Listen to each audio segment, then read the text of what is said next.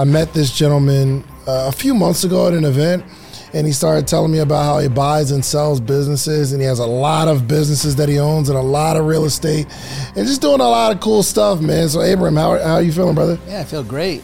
Thanks for having me. I started my first business when I was 15, so I'm 48 now, so it's been a while. You have how many businesses? Right now, I have a little bit over 30 businesses, but I've had like hundreds and hundreds of businesses since I was 15. You got them in Atlanta? I have two in Atlanta. What's the name of them? Uh, it's Bury the Hatchet.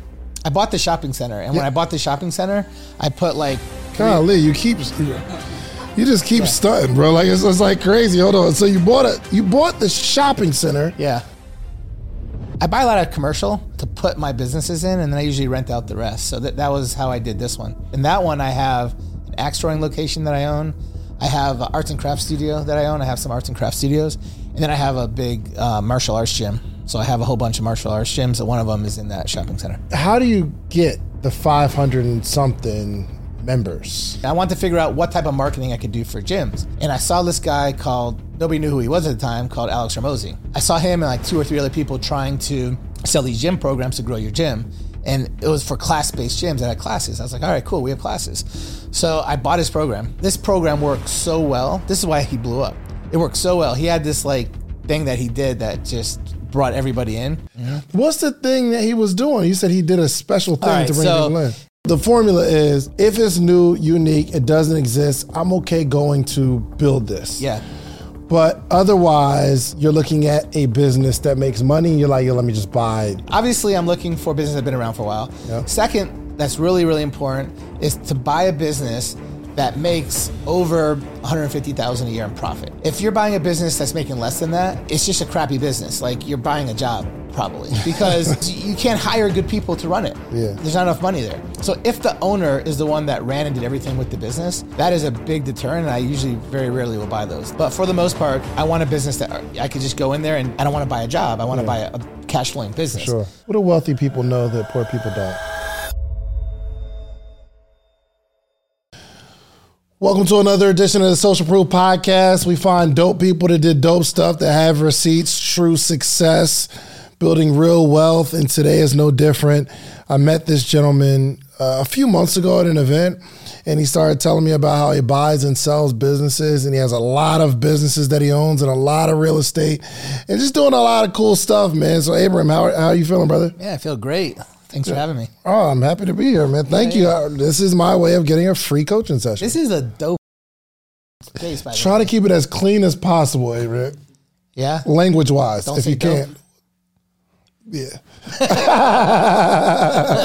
just do your very best. But I thank you. I appreciate it, man. Um, We're just working. We're working, man. Trying to build true wealth and understand the stuff that I don't understand about business just yet. Yeah. Because there's a lot.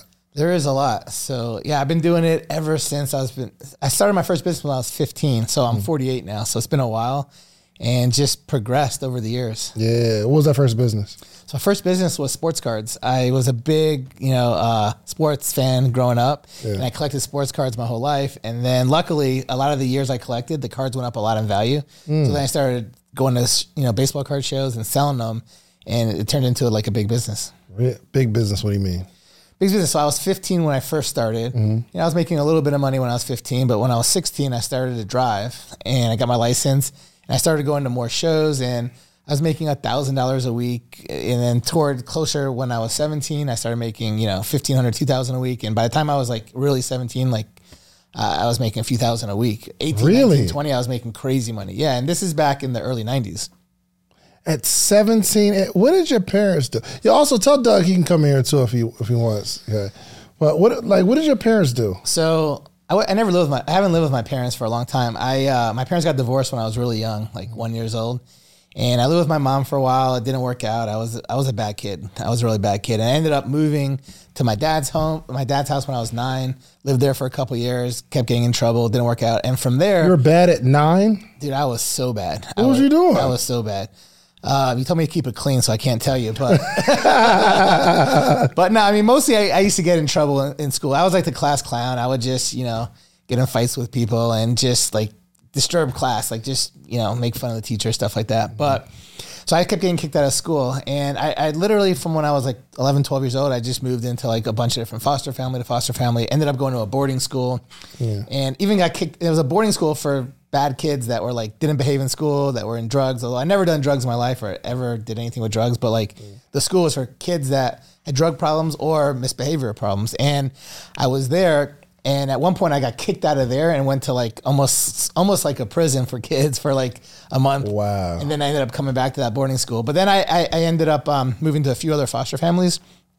And uh, eventually, when I was 15, I moved to Atlanta. That's how I came to Atlanta. And I lived with my grandmother. She lived here. So I, I've been with her for many years and then, you know, bought my own place. Yeah. Do you remember what it was that made you act out like that? attention. I just wanted attention. So I never had like, you know, I never really had a good relationship with my parents. I never had any siblings. And um, only thing I could think of is just, you know, attention. And uh, that was the only way I knew how to get it. And, uh, you know, this is funny to me. Yeah. Does, does it affect you now in any way? Do you think? Like, do you see certain things about you? You're like, that's from the fact that I haven't had my parents around.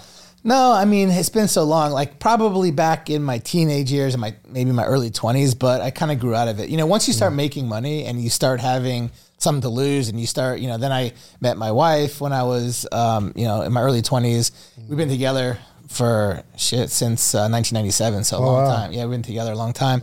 And then we had kids, and so you know your perspective change, and you know you have to behave because you have too much to lose, and you, know, you gotta, you know, be be good for your family, be good for all the all the stuff that you've you know acquired and stuff. What? Are, how many kids you got? Three. What are the What are the lessons or things that you want to make sure you drive to them, based on you're not having? You know what I mean? Because you didn't really have an, a model of No. which which I don't know if that makes you a better or worse parent. Like because you didn't have something to follow.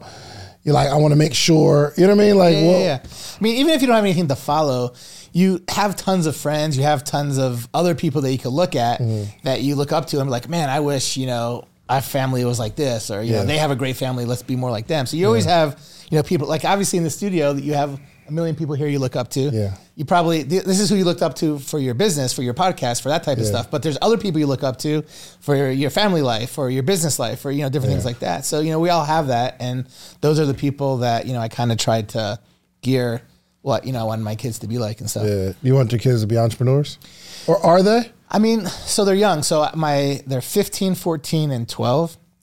Um, I think they're gonna be because they see what I do and Yeah. they they enjoy it to some degree, or they're a little bit too young to totally understand it. But when I ask them what they want to do, they're like, "Oh, I want to do business and real estate." Yeah. Uh, but you know, they're not like super aggressive right now. Like I, when I was their age, when I was 15, 14, and 12, I was so aggressive. Like I would just do whatever I had to do to to make money or to get better, you know, better myself.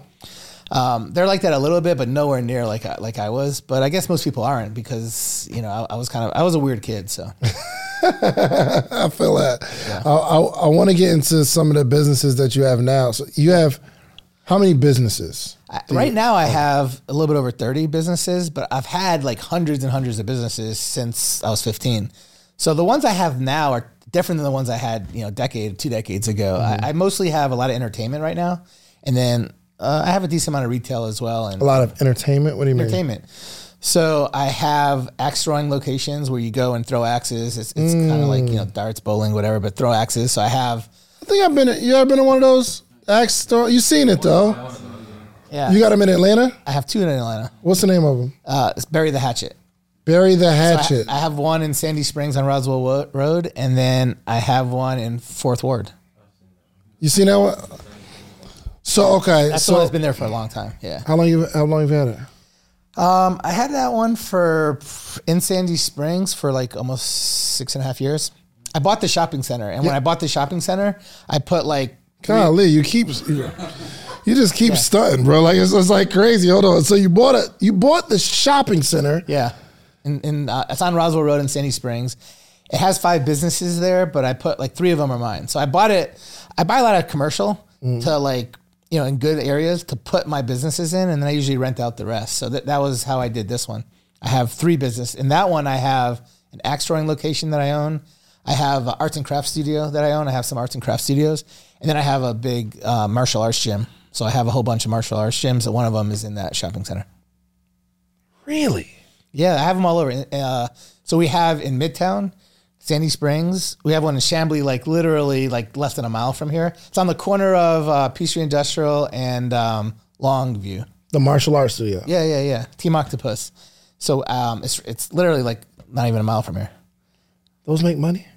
Yeah, I mean, so it's one of those things. Like if you do it right, it can make a lot of money. But most of them don't. But like the ones I do, you know, we run a certain way, so they they do pretty good. But I at one point had over ten of them. Now I, I only have five. Uh, I sold the other ones off because it does take a lot of time. So like the ones that are like further away, I kind of got rid of and sold, but they still run, but somebody else owns them. But we, we own five. So we have one in Cartersville.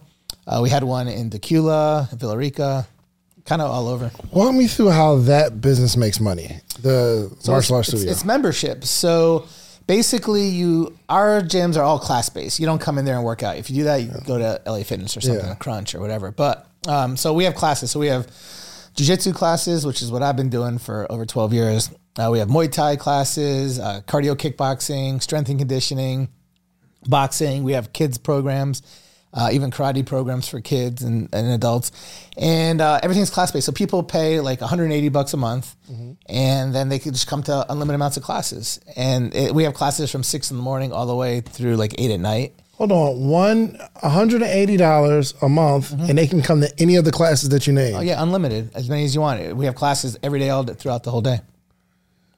So how many how many people do you have like eh, on average at a location? So most of our most of our gyms right now have somewhere between you know around 500 to 575 members. what? But keep in mind, we have five classes going at the same time. Our average class might have 20 people in it.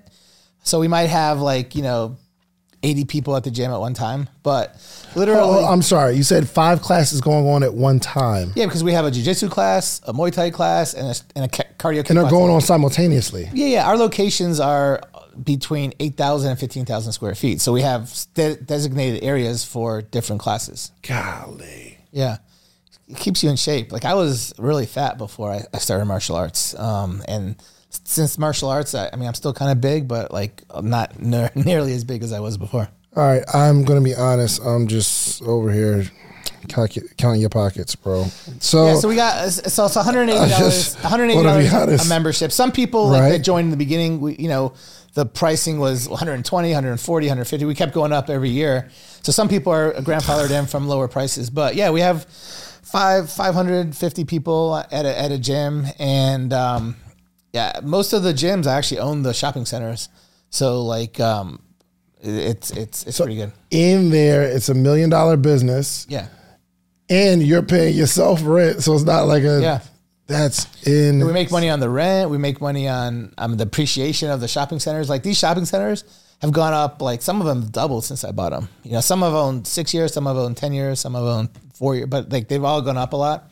And um, we have most of the shopping centers I have. The tenants that I have, because it's not just my businesses, I have tenants. The tenants pay the whole mortgage and some. So like all my places like are basically free. You know. Yeah, that's smart. How did you? How do you get the five hundred and something members? I mean, that's a whole crazy story to, in, in itself. So I've never owned gyms before, but I, I love doing martial arts. And a gym that I was working out at like seven, eight years ago, the one that actually is right by here, that's where I used to go in Chamblee.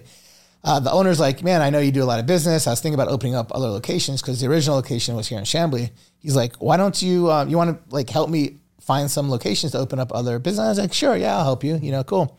And it, it turned in from helping him to actually partnering with him.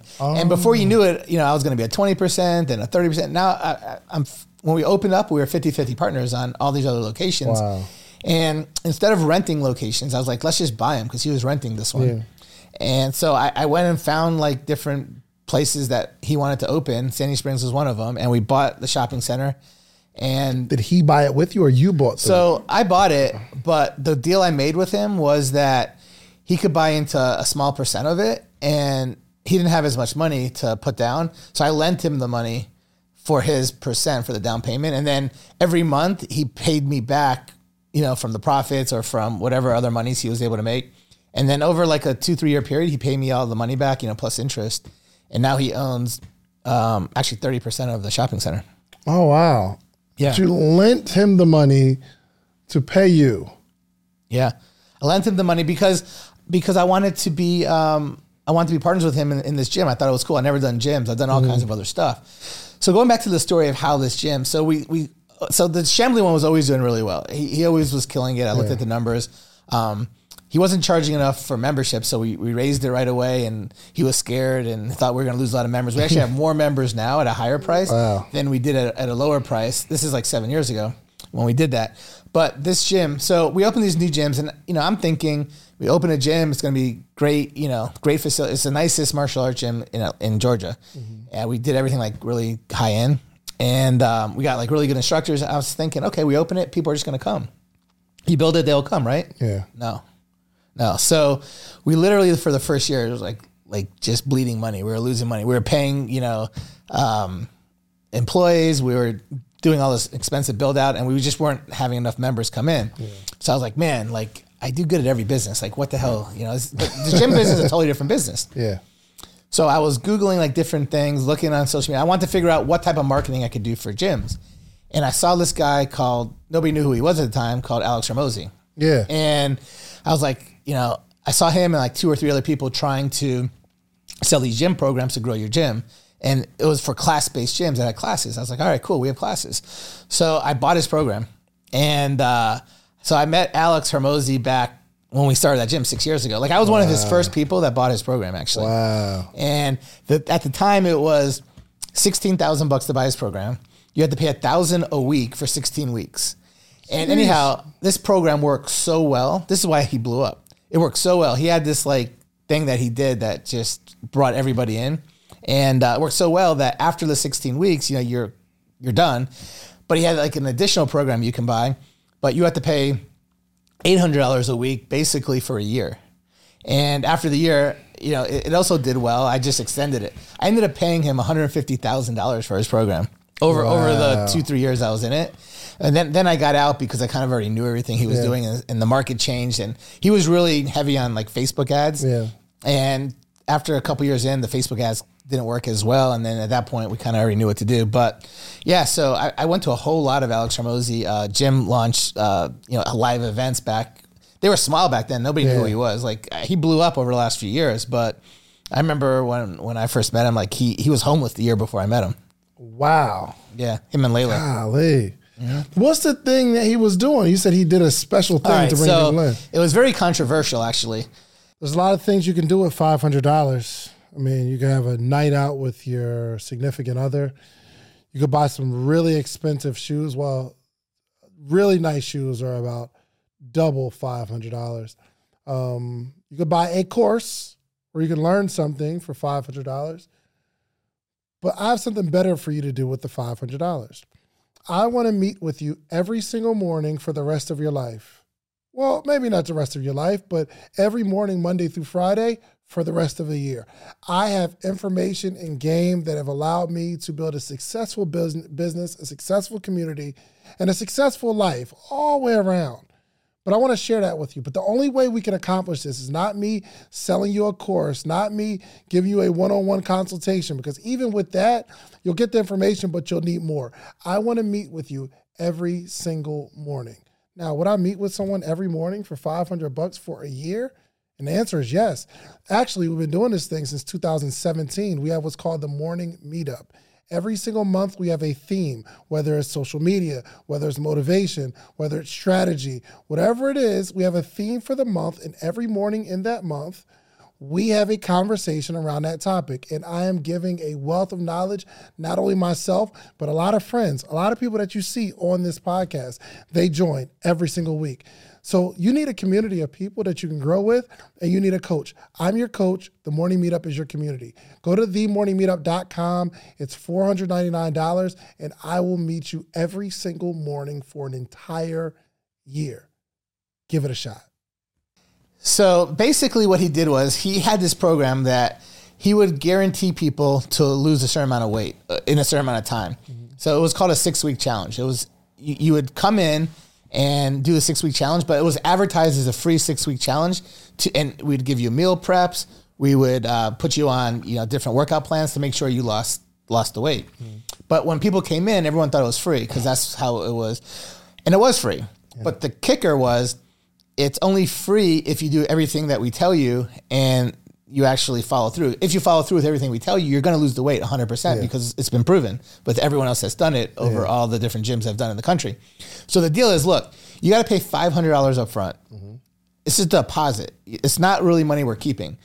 As soon as you lose the weight, as long as you lose the weight within six weeks, you get the five hundred dollars back. So, but if we don't collect your money up front, you're not going to be motivated enough to do the workout, to do the diet, and you're just going to come and we're going to waste our time, and no, no one's going to get anywhere. We've tried it tons of times That's doing true. it for free, free, Yeah. and nobody is nobody succeeds, not even one percent. But as soon as we start collecting the five hundred dollars up front, people bust their uh, I can't say it, but You're doing great. You're they doing bust great. their you know stuff to to make sure that they they get their five hundred dollars back. So they see a you know we've seen a lot of success, and you know most people that um that come in that pay the five hundred dollars actually lose the weight. And the reason why it's worth us doing it for free is because you're gonna love our gym, you're gonna meet all these different people, you're gonna hit your success. We know that you're gonna now join a membership Yeah. and stay for a long time. You're gonna tell your friends, and that's why we can do this for free. So that's kind of the the pitch. Hmm. But when they come, um, they're all surprised about the five hundred dollars, but it makes sense. Like we have a whole sales team, and the way that you explain it to them, like I sort of explained to you, but like not really hard, but just kind of briefly, it makes sense, right? Yeah. Like you Yeah, can't argue with 100%. it. And if people have different rebuttals, we have a rebuttal for every rebuttal that makes it make sense. But um, so that that was the thing. So it was controversial because it was advertised as totally free, and when people came in, yes, it was free, but you had to pay a deposit. Right. So that that's what was real controversial. So a lot of people didn't like it. They were like, "Oh, I feel shady doing it," you know, bait and switch. But it was free. Like anyone that hit the goals, you, you gave them their money back. That's a lit little bait and switch, though. So you can't be too mad. Halfway through, though, three weeks in, part of the program was, and three weeks in, you would say, "Look, you know, you have to lose." 25 pounds. It was like 25 pounds you had to lose in six weeks. But everybody did it that followed the, if you followed the, you know, the diet, No, 25 pounds in six weeks? Yeah, if you followed the diet though, and you did the exercises, you would lose it because you know you're eating healthy. Most of these people were way overweight. 25 pounds isn't that that hard. So I see. so anyway, um, so people would halfway in be like, okay, we, we'd, we'd have another sit down talk with all the people. We're like, look, you're doing really good. We see you coming to the classes. Uh, you're down, you know, 10 pounds. You're halfway through. I'm, I'm sure you're going to hit the 25, but just in case, you know, we don't want you to lose the $500 just in case you don't hit the 25. So we'll make you an offer that we will use your $500 toward a membership and we'll just basically give you the $500 back right now. But just, you know, sign up for a year membership and we'll use that money toward your membership. Hmm. And that was kind of like the midterm pitch. So then over half the people would be like, yeah, that's cool. Cause, you know, and so they would, you wouldn't really give most anybody their money back because there were so many pitches in between to where if you use that money toward other stuff. It was Yeah. very, very rare that somebody actually went through the six weeks, hit their goals, and was like, all right, give me my money back. It happened some, Yeah. but it was such a small percent because people are like, well, you know what? Like, I love this gym. It, it changed my life. It helped me. Like, let's just keep going. Like, use that money, and you give people a discount to keep the money and do, you know, and Hmm. pay more money to, you know, to keep it going. That was that was like it's a lot more to it, but that's kind of like the overview of of Alex Hormozi's. That's how he became so big. So this is what's crazy. That worked so well because his Facebook ads were so good. He had incredible Facebook. This is before everyone was doing it, and um, eventually a lot of people complained to Facebook, "Oh, it's a bait and switch." So like a lot of times you couldn't even post six week challenges anymore because there were so many complaints. But um, but basically, what happened was from that was his only thing that he sold Yeah. He ended up having hundreds of people, then thousands of people, then tens of thousands of people that joined this gym launch, and everybody had their own like really cool uh, program that they did. And Alex took every single person's program that that worked because these were like leaders in gym launch and made them part of gym launch. And people, you know, were fine with it because they want to look good in front of Alex Sure. Hormozi. So like literally all of gym launch was like all the best gyms that joined gym launch would show all the different programs that they did that worked. And now instead of having just a six week challenge, there were so many other programs that everybody had. And uh, yeah, it wasn't even like Alex's or Leila's. It was pretty much all Alex. Leila didn't Yeah. think of most of this stuff. She was more in the back end, but everyone kept giving stuff. And that's how gym launch grew and had all these different things because of all the people that were in there. Man, are you a part of that company?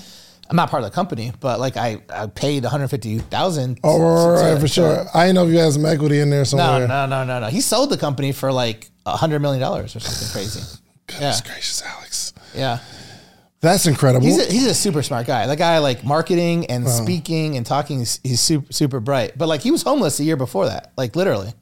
He lived in the gym. He, you know, he was a gym guy. Like, you know, you see how muscular he is. He just cared about gyms and growing gyms. But like, yeah, I mean, there's a whole story before that of what he did before he started Gym Launch Yeah. to get other gym members growing. And then he finally hit like his thing. But yeah, now, Got it. now he's going to be like crazy wealthy. Like, I don't even know how, yeah. many, how much money the guy's out of control. Yeah. So get, the the axe throwing business was that something that you built or you bought it? So that's why I started. So um, started it. it's way smarter to buy businesses that are already existing. But I have like this record of starting a lot of stuff as well. I, I buy a lot of stuff and I start a lot of stuff. So it's way more risky to start stuff. Like no one should really do it. But the stuff that I no one should do it. no, they shouldn't. They shouldn't. You sh- like no matter what business you're starting, if it already exists, buy one that exists. Like it's crazy to start one, but the ones that I start never, don't exist.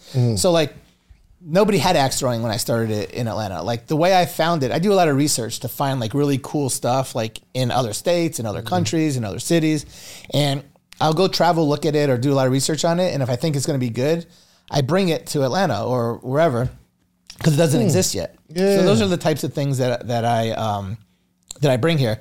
But um, the axe throwing didn't exist, and like a lot of other businesses, the business that I made the most money on, I started didn't exist. Um, the business I made the most money on made over hundred million dollars in profit. We did like half a billion dollars in sales, but What over a business is that? a jewelry, gold business. So we bought gold, coins, watches, diamonds, you know, all, anything with jewelry or anything that really that had value at one point we would buy. We buy gold. Was that you? I was the first one that ever did that in the country. Really? First one, yeah. Bro, it had to be. Let me think. I had over 300 2000 locations. This had to be 2012, 13. No, way before that. So 2011 was our best year. No, we started to like 2007, 8. 2007, 8, we were doing it. Gotcha. Okay, yeah. I'm, I'm thinking of the time I was in the mall. I, I actually opened a kiosk in the mall 2012. What but mall? yeah, I was in almost every mall. uh, Cumberland. Yeah. 2012. Yeah, so I was in Lenox Mall. I was in North. I mean, I was in I was in like half, most of them, all the Simon malls for sure. But I, I was in all the malls. We had kiosks. But before we had malls, we did stores everywhere. So I had stores at every single city, every exit. We had a store. What made you do that? Um, so we opened up. So again, Like a cool pawn it's shop. all about networking, right? So the reason, the way I got into the gold business, I have like a lot of friends that I'm in a lot of different businesses with, and when when that business dies or we end up closing it or whatever, selling it, we stay in contact, and we always tell somebody the next hot thing that we're doing. Mm-hmm. So a friend of mine was like, "Look, I am going to these hotel events, doing these." uh, roadshow events, Mm-hmm. I would put an ad in the newspaper, tell everyone to come to this event, and I would buy all their gold and other valuable stuff. And he's like, dude, you got to do it. And I was really making a lot of money doing another business at the time. I was like, all right, cool, cool. And I knew nothing about jewelry. I was like, cool. And he kept bugging me for like a week or two. And finally, I was like, all right. I flew in and I flew over to where he was at to check out one of his road shows. And man, there were freaking lines. See, freaking lines. You're doing out great. the You're doing great. out the line, out the door um, with people trying to sell their gold. Yeah. And then I saw the whole event. At the end of the event, he's like, "Do you know how much um, money I'm going to make off this event today?" I was like, "No, explain it to me." He's like, "You saw many people sold me gold?" I was like, "Yeah, man, like over a hundred and some people sold you gold." He's like, "What do you think I'm paying? Like, what percent do you think I'm paying of what I'm going to get?" I was like, "I don't know, like eighty percent, fifty percent, about thirty percent." He's like, "I just bought, I just bought uh, like forty thousand dollars of gold today. I'm going to sell it for one hundred and twenty thousand dollars on Monday." You made eighty thousand dollars Wow. today? He's like, yeah. I was like, holy crap! Like in one day, and he's like, dude, I do this every every weekend for like a few days. Why did this become so popular? What what was going on? Oh man, it was it was the everything lined up in, in the in the world. So in 2007 8, we started to hit the recession. Uh, people were losing their jobs, so everybody needed money. Yeah. Um, gold hit all time highs. Like every single month, gold hit a new all time high. Like literally, it was like not even 250, 300 an ounce.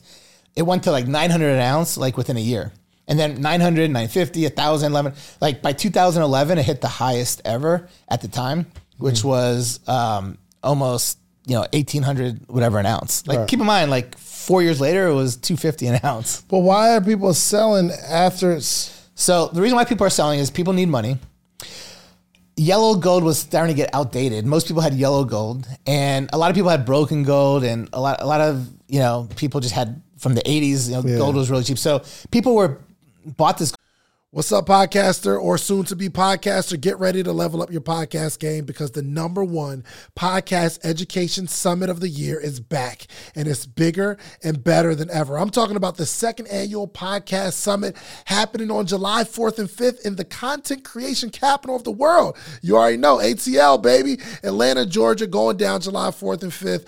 Two full days. Imagine this. Imagine you getting all the game you need to take your voice, your brand, business to the next level. Imagine getting all the insider tips. Imagine getting all the know-how that you've been craving for the last two, three, four years where you're talking about you're going to start a podcast, but you haven't yet because you don't have the tools, you don't have the tips, you don't have the tricks. I don't care if you're just starting or you're a seasoned pro. This summit has something for everyone.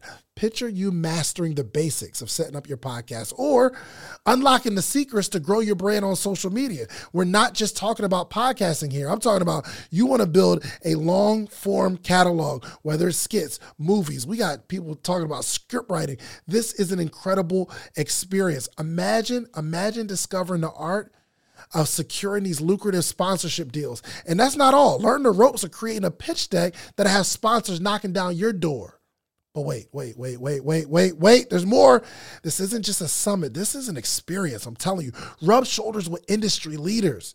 And you got to network with the other people that are doing what you're doing. All the guests that have ever been on Social Proof Podcast, I'm giving them a free ticket. And in exchange, they promise me that they're going to sit down and do short interviews with you. We got podcast booths for our VIP members where you can sit down, pull somebody to a side, and you're going to create content in real time. I know what you're thinking.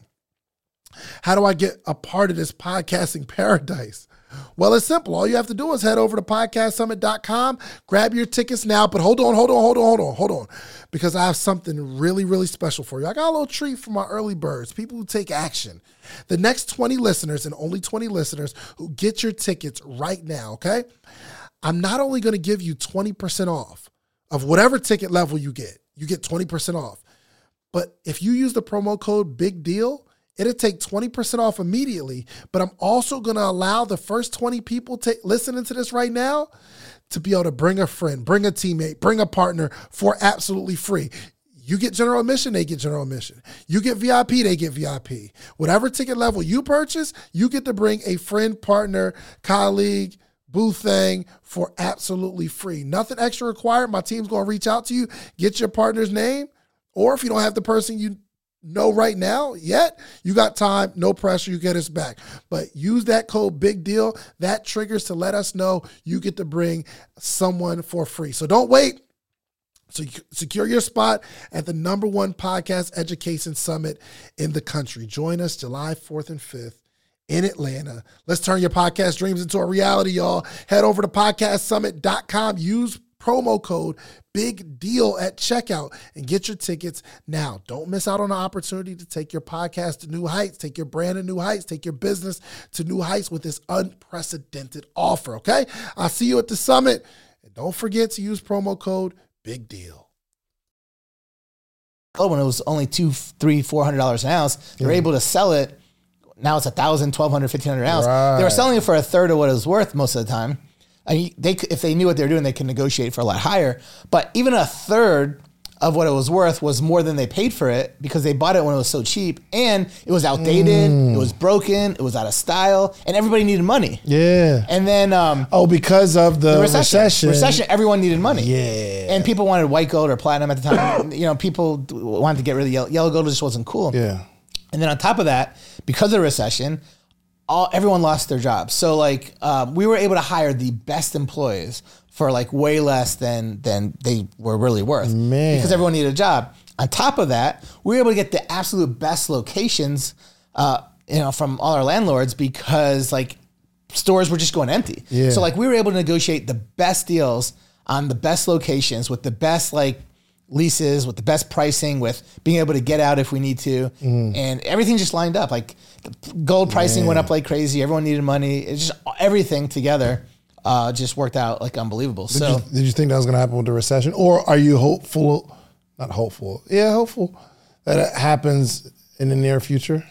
put it this way, I, I make tons of money when the economy is horrible, and I make tons of money when the economy is great. So, Oh, so- it really doesn't matter. Like I just do different strategies. When the economy is bad, you know, you buy stuff off people. You could buy whether it's jewelry or whether it's property or whether it's Mm-hmm. whatever. You could buy stuff for pennies on the dollar because everybody needs to sell. When the economy is really good, you can have all these businesses that people come in and you're packed and make a ton of money that way. So Mm. you just got to change your strategy of what businesses you're doing and, and you know you can make money no matter what. But um, that's kind of how the jewelry business. So I had that for about seven years. Ended up selling it. Uh, ended up like selling a lot of the best stores and closing it down because 2011 was the peak. Then 2012, 13, 14, it kept going down. I almost had it sold to a private equity firm, but like the numbers kept dropping, so like they ended up you know backing out. But um, it was a great business. When I first got into it, I thought I was going to make you know a million dollars, five million dollars. Never thought I was going to make a hundred million dollars. Like that's insane. You made a hundred million dollars. I was thinking you sold Profit. it, No, but. You're, you're like profit over these this time we, frame. we did about we did about five hundred million dollars in sales. Goodness gracious. Yeah, half a billion bucks. It was, it was crazy. So the the rest of the story. So the person that got me into again, it was just networking. Someone that was in other businesses, you know, that I did um, in the past. They just went to hotels and did these events, which Right. was kind of cool. But I was like, man, you got to like advertise a new event every single day. It was like this is like a lot of work and a lot of money in advertising that's no good after that one day. Why don't we just open? Why don't we try to open up a store, right? And just advertise the heck, heck of people to come to that to that location. Right. And um, that advertising is good for a long time because they can just come to the same location over and over. So um, I, I tried it. I, I basically got stores, just put a table in there, and then advertised people to come bring their gold. And uh, it worked. And I had my first two locations were Sandy Springs and Buford, right across the street from Mall of Georgia, and right on Roswell Road by 285. And like literally, I, I spent like ten, fifteen thousand dollars building them out, which was basically nothing because I just wanted to test it. Dude, I made so much money the first month, like fifty, sixty thousand dollars profit the first month that I, I opened up five more locations and then started like spending a little bit of money on build out, making them nicer. Yeah. And I went from you know five locations to ten to twenty. Eventually, I had over three hundred locations all over the country. I had over eighty five mm. locations just in Georgia. Man, goodness gracious. All right, so you built that business and Yeah. you built the axe throwing business, even though you got the concept from somewhere else. I always get most of the concepts from other other people or other places, sometimes Yeah. other countries even. Yeah. But um, I change them a little bit. Sometimes I don't, but most of the time I change them some and just kind of you know tweak them. But like, yeah, if you just totally do it with no like no one else doing it, then, it's, then it's Yeah. a lot more risky. Yeah. So like, I just opened a few other things that like didn't exist exist that. Um, I you know I took the ideas from other people. Like what? So I have a I have in by Mall of Georgia right now. I just bought a shopping center. It's like on Mall of Georgia Boulevard, across the street from the food court. And uh, I rent out a couple spots, and I have uh, a putt putt place in there. So it's it's like a high tech putt putt place that has like um, kitchen and tap walls and bar and all that. And um, so there's this one company called Putt um, Putt Shack. They have shitloads of oop, all over the place. All good. we'll believe it. Be yourself, brother. No, so they literally have locations all over the place. And, um, you know, I was actually going to open one before they started opening all the locations before COVID. And right when COVID happened, like, no, people, I didn't know if people were ever going to be in, allowed to be in public uh, again with people. Like, like, Ever. like the first few months, I don't even remember, but like, we're like, oh sh- crap, did the, like, the, world just end like are we ever going to be able to like shake hands with anyone again are we ever going Right. to be able to be in the same room with someone that you Yeah. know but anyhow, so every single thing that I was doing entertainment wise, like went to a complete halt. So I killed the idea. But then like a year or two later, we're like, all right, things are getting back to normal. So I opened it up. But at that point, Putt Putt Shack already had a bunch of locations. So obviously we went there, checked it out, and we, you know, try to mimic them a bunch because their locations are packed, like super busy. So we brought it to Buford, and that's basically what it is. But it, it was, you know, we kind of had the idea, but then we were going to build it out a little bit differently. But then Yeah. once we saw the putt we kind of like made it look even more like that, just because we knew how successful they were. Right. But I have I have like escape rooms all over the place that I um, started back eight years ago, and Really? I, I got that idea from someone that had one in another state. Like I was one of the first ones in Georgia to have them. So you have a, you have an escape room now? Yeah, so I, I had 16 during COVID. During COVID, I sold, I sold most of them, but I, I still have some. I sold all the ones in Georgia like during COVID a couple years ago. But um, yeah, I, I probably still have maybe like four or five left that I- that I still own at least, maybe more than that. But we sold them for you know at the time during COVID it was really risky to keep them. Like we had to we couldn't run them. Everyone's in a, a small room together. I didn't know if that was even going to be a thing after COVID. Yeah. So I was like worried it was gonna. So I sold it pretty cheap. But the person I sold it to is doing really well right now. Yeah. good for him. But um, yeah, it was, it was like I just wanted to get rid of some of this stuff because I, I I want to hedge my bet on Yeah. some of the stuff I had. Yeah. But- so when you escape room, you built those or bought it? so I built most of them, but because I was one of the first ones to do it. Yeah. But like as it became more popular, I, I bought a few from other people. Gotcha. So the formula is if it's new, unique, it doesn't exist, I'm okay going to build this. Yeah. But otherwise, you're looking at a business that makes money. You're like, yeah, let me just buy. Yeah. So most of the businesses that I bought in the last few years have been existing businesses that I bought that I saw the financials. I knew they were making money for the last 5, 10, 20, 30 years. And it's I know that I could keep it, maintain it or grow it. So it's just safer to buy those type of businesses. If you start one, you know, I think like most businesses go out of business within the first year. Like mm. it's very it's very hard to have a business and like I think it's like 55% over the last year people that started their business lost all their money and went out of eh. business. 55%. Mm. Within 10 years it's like 92 93% of people go out of business. So all the businesses I'm buying have been around for 10 years typically or longer. Once you hit that 10 year mark or even the 5 year mark like you're pretty safe. Like you're going to keep making money. But the first year, 2 years, 3 years it's the odds of staying in business after that is very slim. So you don't buy businesses that are under a certain amount of years No. old.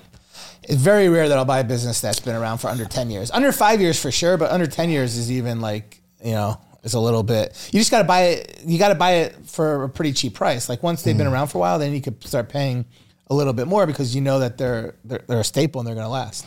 I just I want to say, hold on.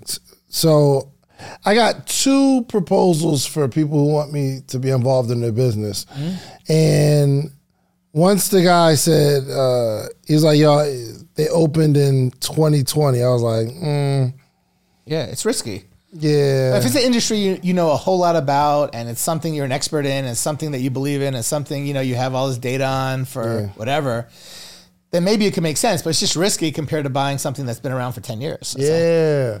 So, what are you looking for when you're looking to buy a business? I look for a, a business that has been around for ten years or, Okay. or at least cl- as close as Right, possible. right. Some longevity in I- the same I- in the same spot.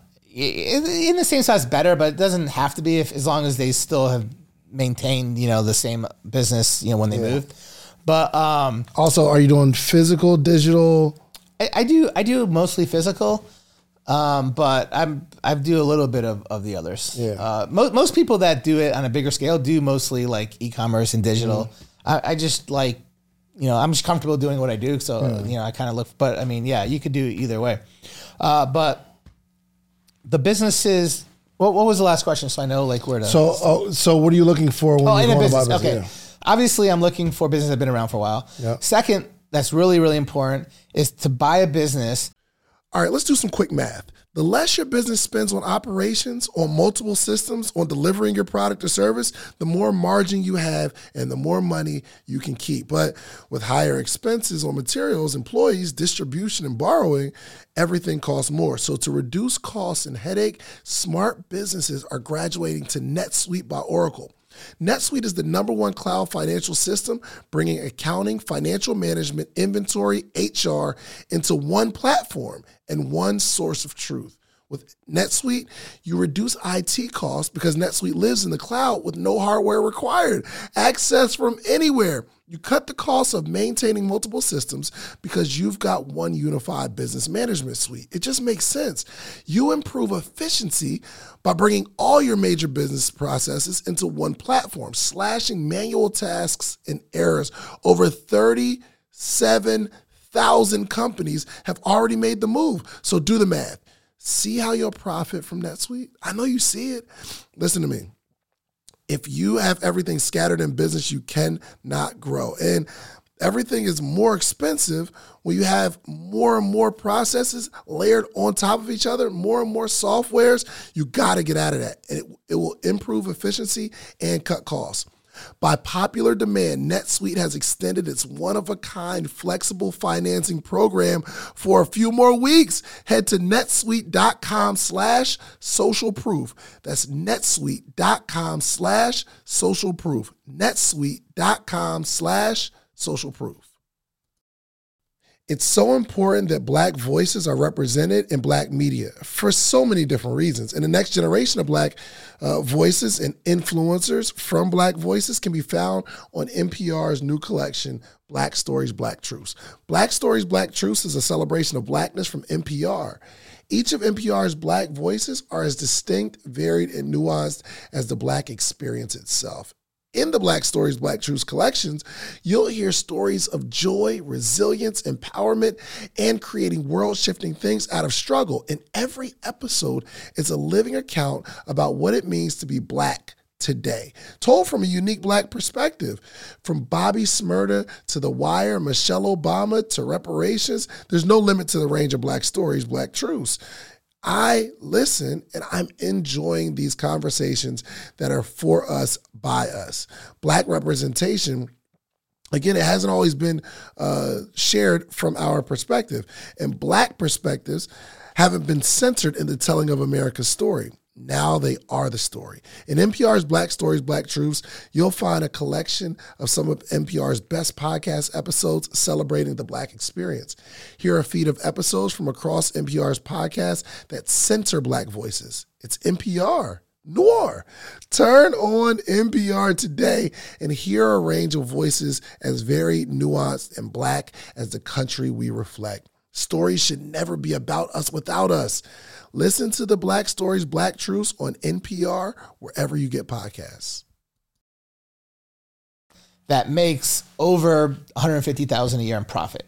If you're buying a business that's making less than that, it's just a crappy business. Like you're buying a job probably because because you can't hire good people to run it. Yeah. There's not enough money there. So I'm looking for businesses that make at least 150,000 a year, um, up to, you know, millions of dollars a year. Yeah.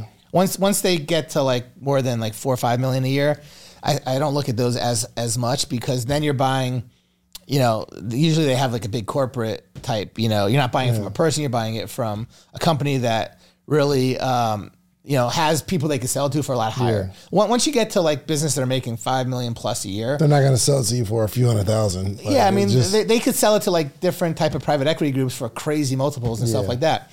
So I look for you know businesses that make you know 150,000 to four or five million a year profit. Mm. And the other thing that I look for is, and this is like one of the most important, crucial things for me, is that they have a business that already has a management team in place and employees in place. Like I never get rid of anyone unless they're a crappy employee that the owner tells me I need to get rid of. But for the most part, you don't get rid of anyone.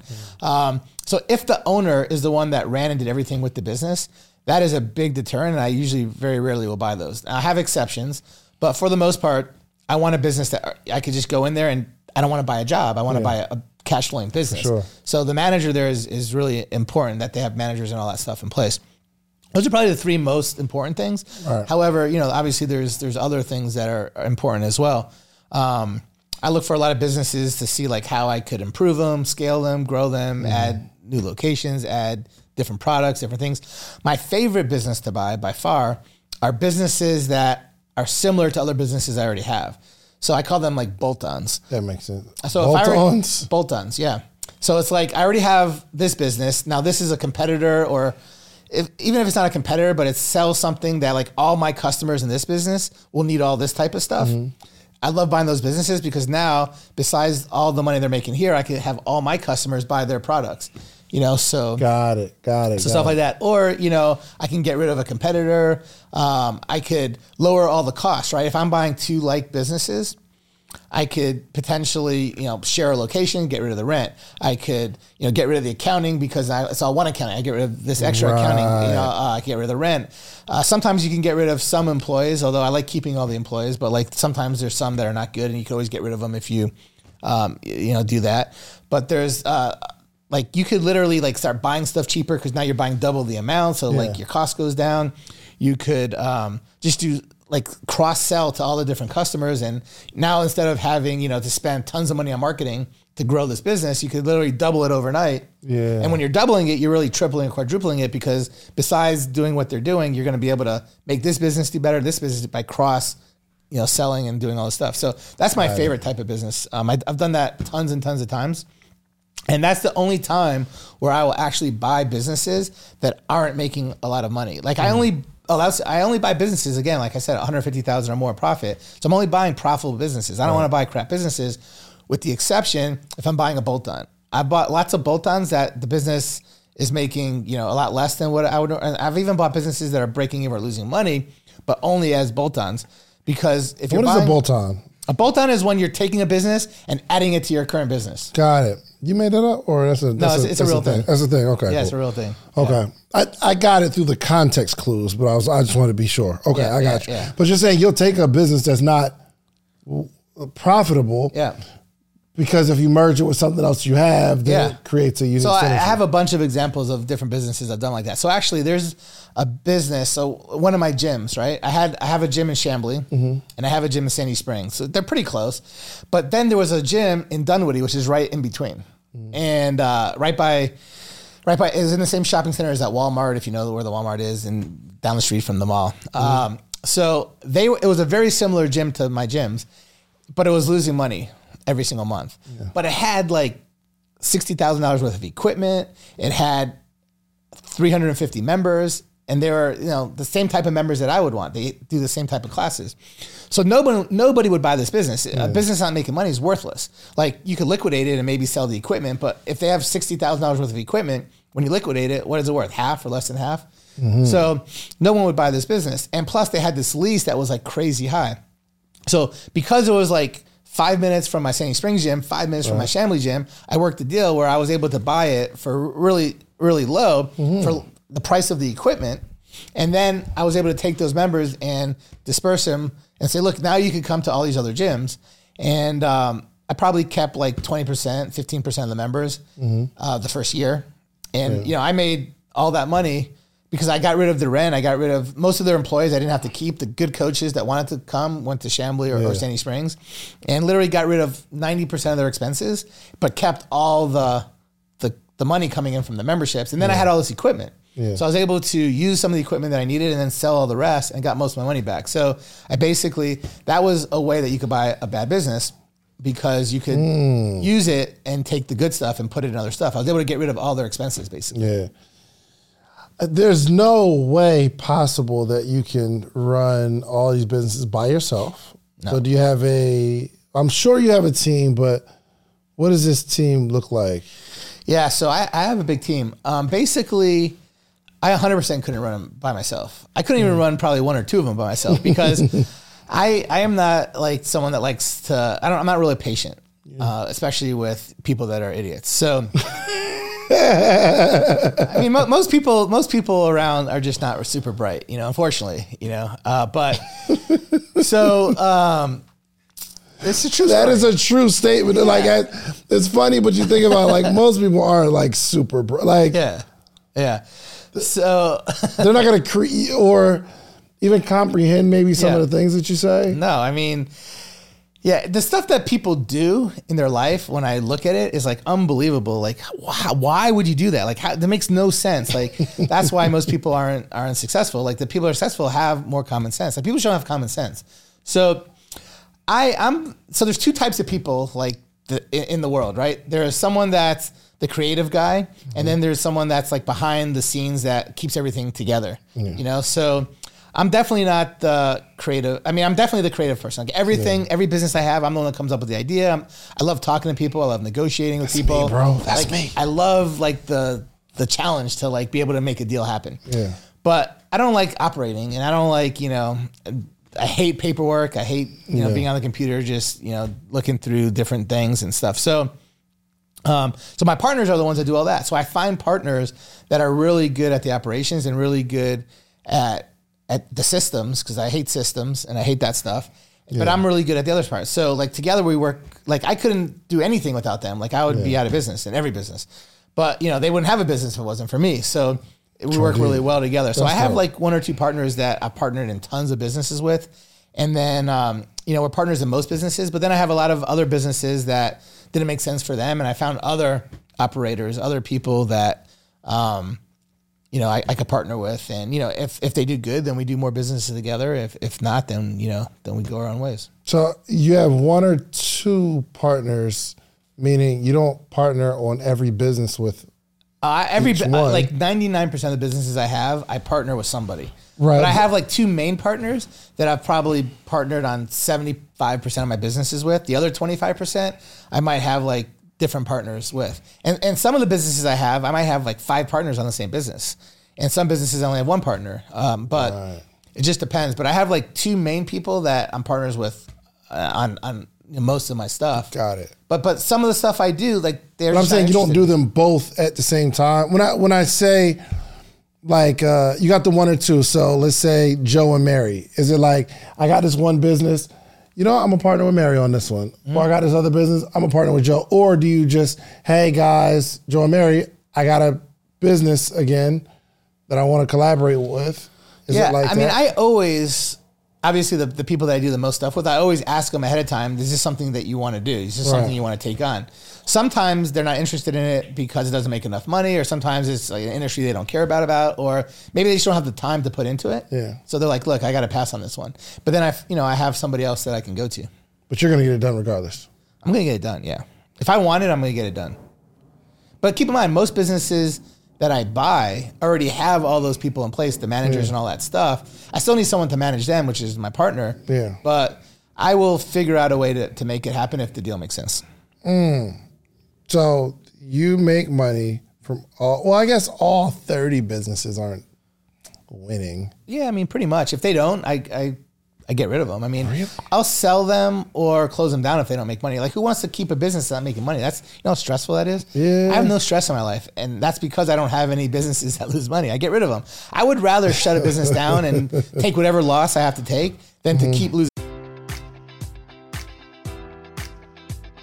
Enjoy all your favorite sports like never before at BetMGM. Sign up using code Buckeye and receive up to $1,500 back in bonus bets if you don't win your first bet. When you register with BetMGM, you'll get instant access to a variety of parlay selection features, live betting options, and the best daily promotions in the business. And with BetMGM at your fingertips, every play and every game matters more than ever. Place your money line prop, or parlay bets with the king of sportsbooks today. Sign up using code Buckeye and receive up to $1,500 back in bonus bets if you don't win your first bet. BetMGM and GameSense remind you to play responsibly. 21 plus and present in Ohio, subject to eligibility requirements. Rewards are non-withdrawable bonus bets that expire in seven days. Gambling problem? Call 1-800-GAMBLER. In partnership with MGM Northfield Park.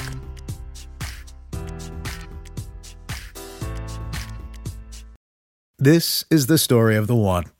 As a maintenance engineer, he hears things differently. To the untrained ear, everything on his shop floor might sound fine, but he can hear gears grinding or a belt slipping. So he steps in to fix the problem at hand before it gets out of hand. And he knows Grainger's got the right product he needs to get the job done, which is music to his ears. Call, clickgrainger.com, or just stop by. Grainger, for the ones who get it done. Money, I have to worry about it. Like, it's just not worth it. I've That's had right. it. Now, if you ask me, have I had businesses that lose money? 100%. I've had Yeah. tons of businesses that lose money. For sure. But guess what? I don't keep them for long. you know? Like, that's the thing. But, like, anyone that says they had businesses, a ton of businesses and never had bad businesses is full of crap. Yeah. Uh, You've been doing so good today, bro. but but honestly, I've had more probably bad businesses than good businesses. But it's like poker. You know, if you play poker, you could play poker and have the best hand twenty percent of the time and win all the money on the table. You, Yeah. When you have the worst hand, you don't lose that much money. You get rid of it as fast as possible. When you have the Like best it. hand, the best businesses, you take all the money from everybody. Yeah. So that it's the same thing. Let- let's let's get into the nuts and bolts of business. Yeah. So when when you're operating a business, what is the difference between a successful business and one that's going to go under? And can you recognize it immediately?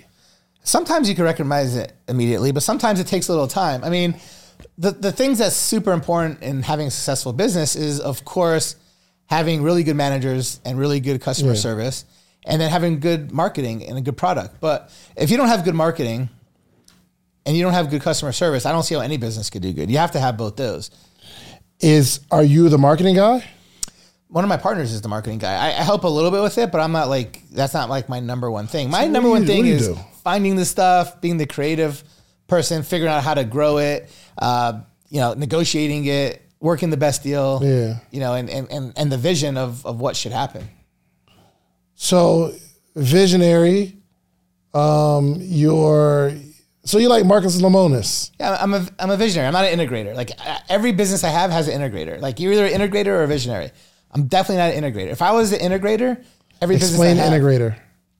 integrator is is is the business. Everyone that has a business has an integrator and a visionary. Sometimes you could be both uh, for a smaller business, but for a bigger business, there's always two separate people.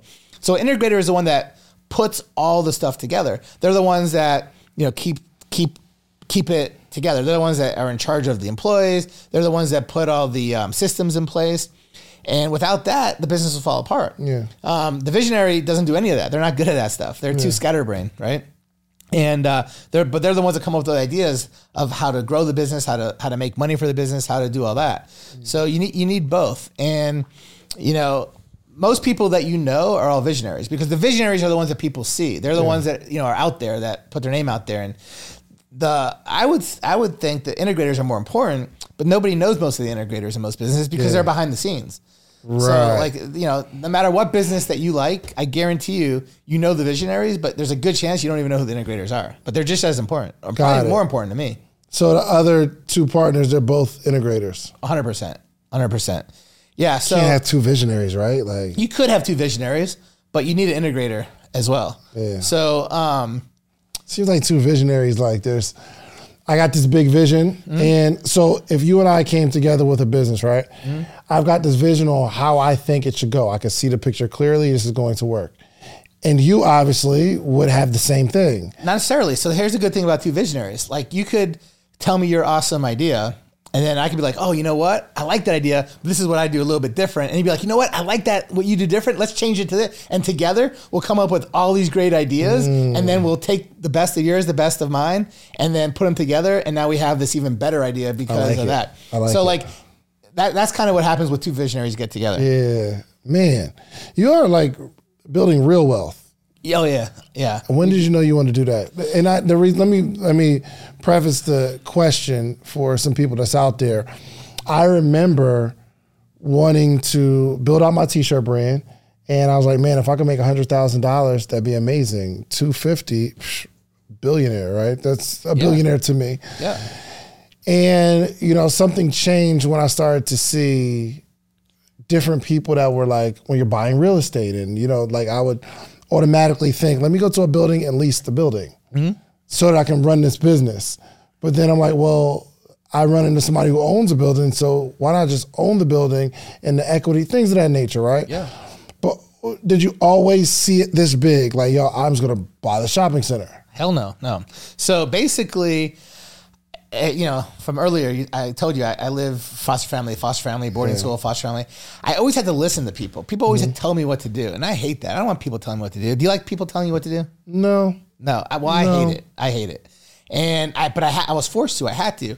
And then once I started making a little bit of money when I was 15, and then a decent amount of money when I was 16, I didn't have to listen to people as much mm. because I had my own money, which gave me my freedom.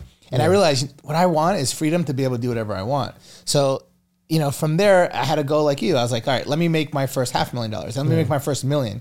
I actually made and saved my first million dollars in my bank account when I was 19 years old. I had a million dollars saved. At 19. I had a million dollars saved, and this is back.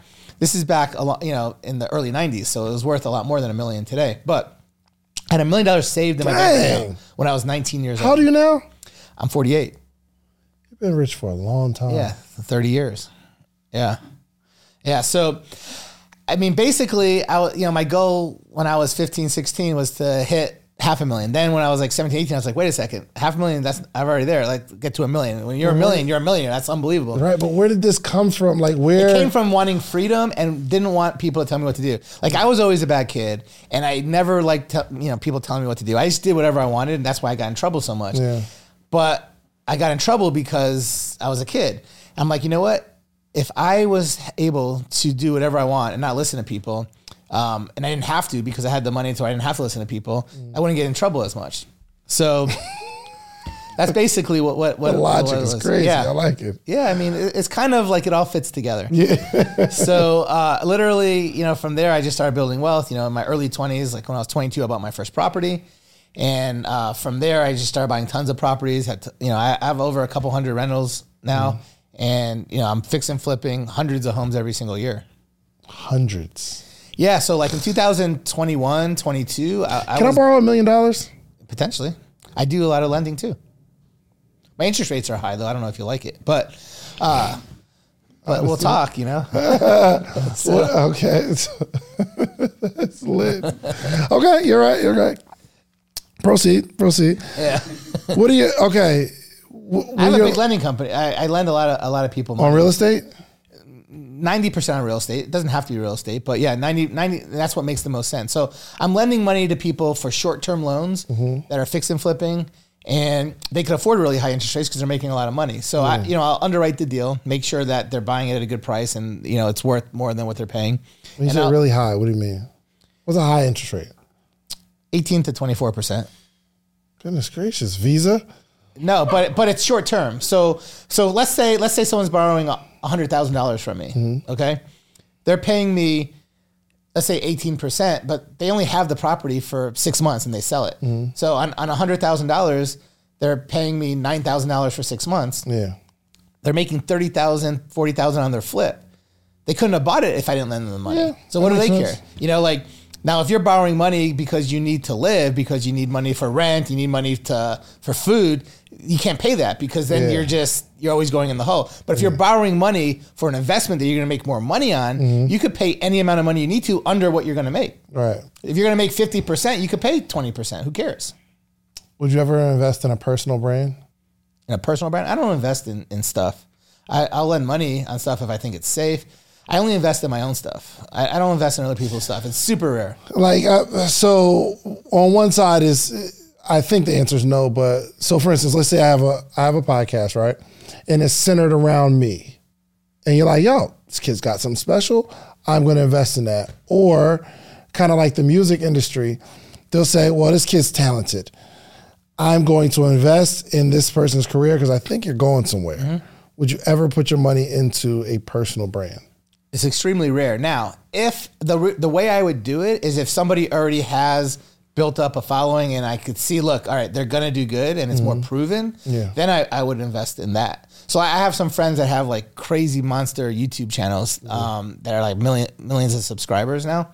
Um, I would definitely invest and pay them a certain amount of money for a certain percent and, and whatever because I know it's only going to get better. It's only going to Yeah, go up for sure. But like if someone was like starting, no, I would never invest. Gotcha. Okay. Nobody's that special. No. They used to do that back in the day, man. It takes some kids that are talented. But it, Yeah. It's a big thing. Like you invest in hundred people, two of them hit it, you make all your money back. You lose on the ninety-eight. It's just more stuff for me to think about, and it's just not worth the grief and have to keep track of stuff like that. I want like guaranteed stuff for the most part, Gotcha. or what I think is guaranteed. You know, it's not always guaranteed. But. Gotcha. It- man, uh, when you're okay, now that it paints a better picture of who your kids have in their house. Mm-hmm. So, of course, they do want to be entrepreneurs. When you need mealtime inspiration, it's worth shopping Kroger, where you'll find over 30,000 mouthwatering choices that excite your inner foodie. And no matter what tasty choice you make, you'll enjoy our everyday low prices, plus extra ways to save, like digital coupons worth over $600 each week. You can also save up to $1 off per gallon at the pump with fuel points. More savings and more inspiring flavors make shopping Kroger worth it every time. Kroger, fresh for everyone. Fuel restrictions apply. What do you want for them? I mean, I, I just want them to be good people and and enjoy life. I mean, I don't really care if they do what I do or not. If they um, if they want to do it, you know, I'm going to show them how and, and teach them. I teach everybody else, and Yeah. I've taught tons of people that are millionaires now that you know did a lot of stuff I taught them. But Mm-hmm. yeah, obviously, um, we're going to teach them. I actually had kid classes for a couple years back in 2020, 21, 22. I, I made videos of it, but I would teach not only my kids, but a lot of their friends would come and I would teach everybody in the room Hmm. about life. Like anything that you didn't learn in school, I would teach you. So like Yeah. I, I would teach people about collateral, you know, why you have to get collateral when you loan money. Don't, if you're going to loan, don't loan, you know, I, but I would teach them about like real estate. I'd teach them about business. I'd teach them about really all the stuff you don't learn in school um, that really makes people successful. They don't really teach you the stuff in school that, that makes you successful. Like they don't teach you about real estate. They don't teach you about business. They don't teach you about common sense. So I teach a lot of, a lot of it's common sense stuff that I would teach them. Yeah. Um, but, But yeah, you, you wouldn't be, would you be disappointed? Like, let's say your son works at, I don't know, Wendy's, and he's like, Dad, this is all I want to do. Hey, look. So the truth of the matter is, this is, and I, this is something I, I tell people all the time. As long as that's what's going to make them happy, and they're truly happy, then who cares? Like all that really matters in life is to be happy. Ultimately, that's the only thing that matters in life. Correct. So like every single thing that you do in life should be a direct result to make you happy. Like no matter what. Like you wouldn't do anything in life, or you shouldn't do anything in life that's not going to ultimately make you happy. So no matter what you do, I promise you it leads to happiness. Why do you go work out? You didn't like working out when you started working out. You worked out because I don't work out sh- at all, first off. Yeah, but not you, but somebody else. I know you don't work out. I could tell, but I'm just saying, like, people that work out, like, will. I mean, they work out not because they enjoyed it. I'm eating free fruit snacks in the middle of our interview. I mean, so that's how I could tell. what I'm saying is, they work out because that makes them feel better, because they, you know, stay in better shape, or because it leads it leads them to, you know, different things like that, which lead them to not get sick, which Yeah. ultimately leads them to be happy. Gotcha. So, like, no matter what you do, is like, are you work? Do most people work because they enjoy working? No, they enjoy working because it gives them the money to be able to get what they want to get to make them happy. So, like, everything leads to happiness. Now, if you do something that ultimately doesn't lead to happiness, then you're an idiot. You shouldn't do it. what's your wife do?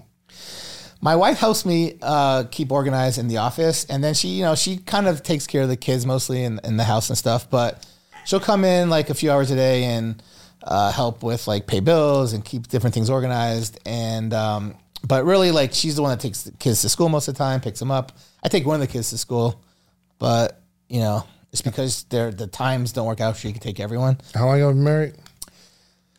We've been married for probably half the time we've been together, but we've been together since 1997. So we've been together, what is that now, like 26 plus years? We've been together Goodness 26 gracious. years. And was it always easy to work with your wife? Yeah, I, we get along all the time. Really? We've, we've never really had any major arguments. Like, you know, we have, Ever? we have arguments, but they're like BS arguments, you know? They're not like arguments that's like a big deal. Like they're they're stupid stuff. And like the, the next day, like we don't even remember what those arguments were. They're they're silly. Really? swear we've never really had a, a bad argument that like was like you know major She never wanted to leave, or you never wanted to leave? no, no not nothing like that nothing even close How long you been married? Yeah. Doug, how long you been married? Huh? Oh, fiance. Okay, yeah. Oh, well. Yeah, you're almost there, brother. i mean you, you've got to i mean anytime that like anytime that like we get an argument and i start getting mad i just leave because i don't want to i don't want to talk to you if i'm mad because nothing is going to happen I, I you know so i just leave so I, I learned when i was a little kid i was like had a really bad temper And if somebody like pissed me off or mess with me, it was really bad. So like bad things happen. So like I just leave the situation because it's better. And then you know when I'm back calm, then we'll talk again. But that doesn't even really, that doesn't even really happen. Same apply in business. Yeah, of course. I mean, the worst thing you could do is negotiate or talk to someone when you're mad. I mean, oh my god, like the craziest stuff is gonna happen. like it's bad. Yeah. Uh, Are you saying it from experience? Well, not I, I've I've probably I'm probably saying it from a little bit of experience of a few things that I've happened with mm-hmm. me, but mainly from seeing other people. Like experience of seeing other people that do stupid stuff when they're mad and say stuff. That that's where I get most of it from. I, I see what happens. You know, Why do people fail, man? people fail because they don't want something as bad as they think they want it. Like people will literally. I mean, this is crazy, but people will literally do whatever makes them happy today. That's going to make them not happy down the road. Like people eat like fruit snacks right now because because that's what makes them I'm trying to enjoyable. my sugar up, man. That's what's going to make them enjoyable now. They don't care that like in five, ten years from now they're going to have diabetes, obese, and all that stuff. They don't think about that. They just want the sugar now. I'm not gonna eat the other bag. But the people, the people that really care about long term, they they eat healthy. You know, they um, first of all, I don't eat as healthy as I should. So, um, but in theory, people, why do people eat sugar? Why do people eat bad stuff for them? It's because it makes them feel so good now, and later on, that's going to make them feel bad. Hmm. Why do people, you know? Do all these different things is because it makes them feel good right now. So the people that are going to be the most successful are people that sacrifice what's going to make them feel good right now. That's going to make them super wealthy in the future, whether it's money, whether it's health, whether it's whatever it is, relationship. Yeah. But wealth could be any of that stuff. So those are the people. So most people cannot do that. It's just hard, you know, like it takes a lot for someone to give up everything that's going to make them feel good now because they know down the road that's what needs to happen. And, and just, I think 90 some percent of people just can't do that. That's why they're not successful. I think we can do it for a short period of time, right? But Mm-hmm. eventually, So I, I was lucky to build that habit when I was young to Mm-hmm. where I was able to, you know, when I was young, I never, I didn't go out and party. I didn't do stupid stuff. Like as far as, you know, I never done drugs. I never, you know, did things like that. And I invested all my money. I didn't spend it on, you know, the newest pair of shoes or the newest, you Mm. know, car or, you know, I didn't care about that stuff. But that's what helped me use all my money to invest to later down the road. Now I could do whatever I want. It doesn't even matter. Yeah, but actually- very few people could do that. when you walked in here, I said, and this was no lie, I said it in my head, I was like, yo, any man that could wear his feet out, no socks Yeah. and sandals in the wintertime, I want to do that. And I I do want my man, you just chill. Like every time I see you, just Yeah. chilling, you kicking Bro, it. I do events where I talk in front of over a thousand people and I wear flip flops. People are like, dude, this homeless guy's coming on stage. what in the world? But bro, these are sixty dollar flip flops. These aren't like any flip flops. These are sixty dollar flip flops. They're actually a gift. So I mean, these are expensive flip flops, you know. So, um, but but seriously, I don't care. I don't wear jewelry. I, stuff doesn't uh, doesn't excite me. Now, if it excited me, I, would- would get it. But I, Yeah. it's uncomfortable. So I, I get what you know. I enjoy. so you try to only do things that make you happy. Yeah. Now, if you come to my house, I have like the nicest house. It's like you know, it's super pimped out, everything else. But like, besides house, I don't really care about anything else. Yeah. What about your friends? Yeah. So my friends are all people that like the same stuff I like. So my friends are either all other business people that um, that have the same views as me, or a lot of my friends are people that are in the gym with me a lot uh, that do martial arts. So almost all my friends are in martial arts or in you know the gym business or in the gym you know members at, at the gym that I, I get become really good friends with or people that I do business with or people that work with me like um, I become really good friends with a lot of people that that work uh, that work with me, you know, and, and then they, you know, we kind of rub off on each other. Yeah. I really want that other bag of fruit snacks, but I feel But do you want it like, you know, that's the thing. You could you can eat it now and you're gonna feel really good, yeah. but next week you're gonna feel it. No. I know, I know. It- but you know, eventually uh, you will if you keep eating it.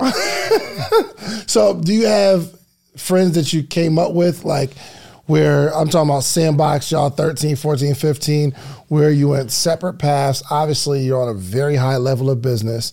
Do you have any of those friends around still? So almost every single friend I had when I was young are, are gone out of my life. So like literally anyone that's not a super positive person, I get rid of them. Like I don't want to like if someone that complains to me all the time or that ha- has problems, I, I just don't want to or, or just negative. Negative is the worst. Like I get rid of all those people. Like I won't let somebody around me that's negative. Like forget about it. So mm. You know, any single time like somebody sees me, they're like, "Oh, how's it going today?" I'm like, "Oh man, it's awesome. It's the best day." I, that's what how I answer everything. I never say it's good or whatever. I always say, you know, if someone, How, how's it going today? It's unbelievable. It's a great day, awesome day, because now people want to be around you because you're so positive. Like it, it, it feeds. But if someone's like, eh, you know, I had a little issue earlier. I had to go this that. Like, are you ever going to ask that person again? How uh, how are you doing? Or are you ever Oh, going to want to hang around those people? No, Oh, of course. Like I'm not. People don't ask you how you're doing today because they really care about how you're doing. It's just something that people say, and you got to answer it in a way that they wanted to hear, a positive way to where you know they could connect. And be, how many people ask you how you're doing today that really care about how you're doing? Very No, it's a formality. It's like formality, right? Even like, so don't answer up? it with a with oh man, you're not gonna believe it. I my car I had a flat tire. Right. like man, like I got in a fight with my girlfriend. Like don't answer it like that. Nobody cares. Nobody wants to hear that. You know what I mean? Like they're just not gonna be friends with you anymore. They're not gonna ask you questions anymore. They're not gonna hang around you anymore. I need to be more intentional with my like, how are you doing? Yeah.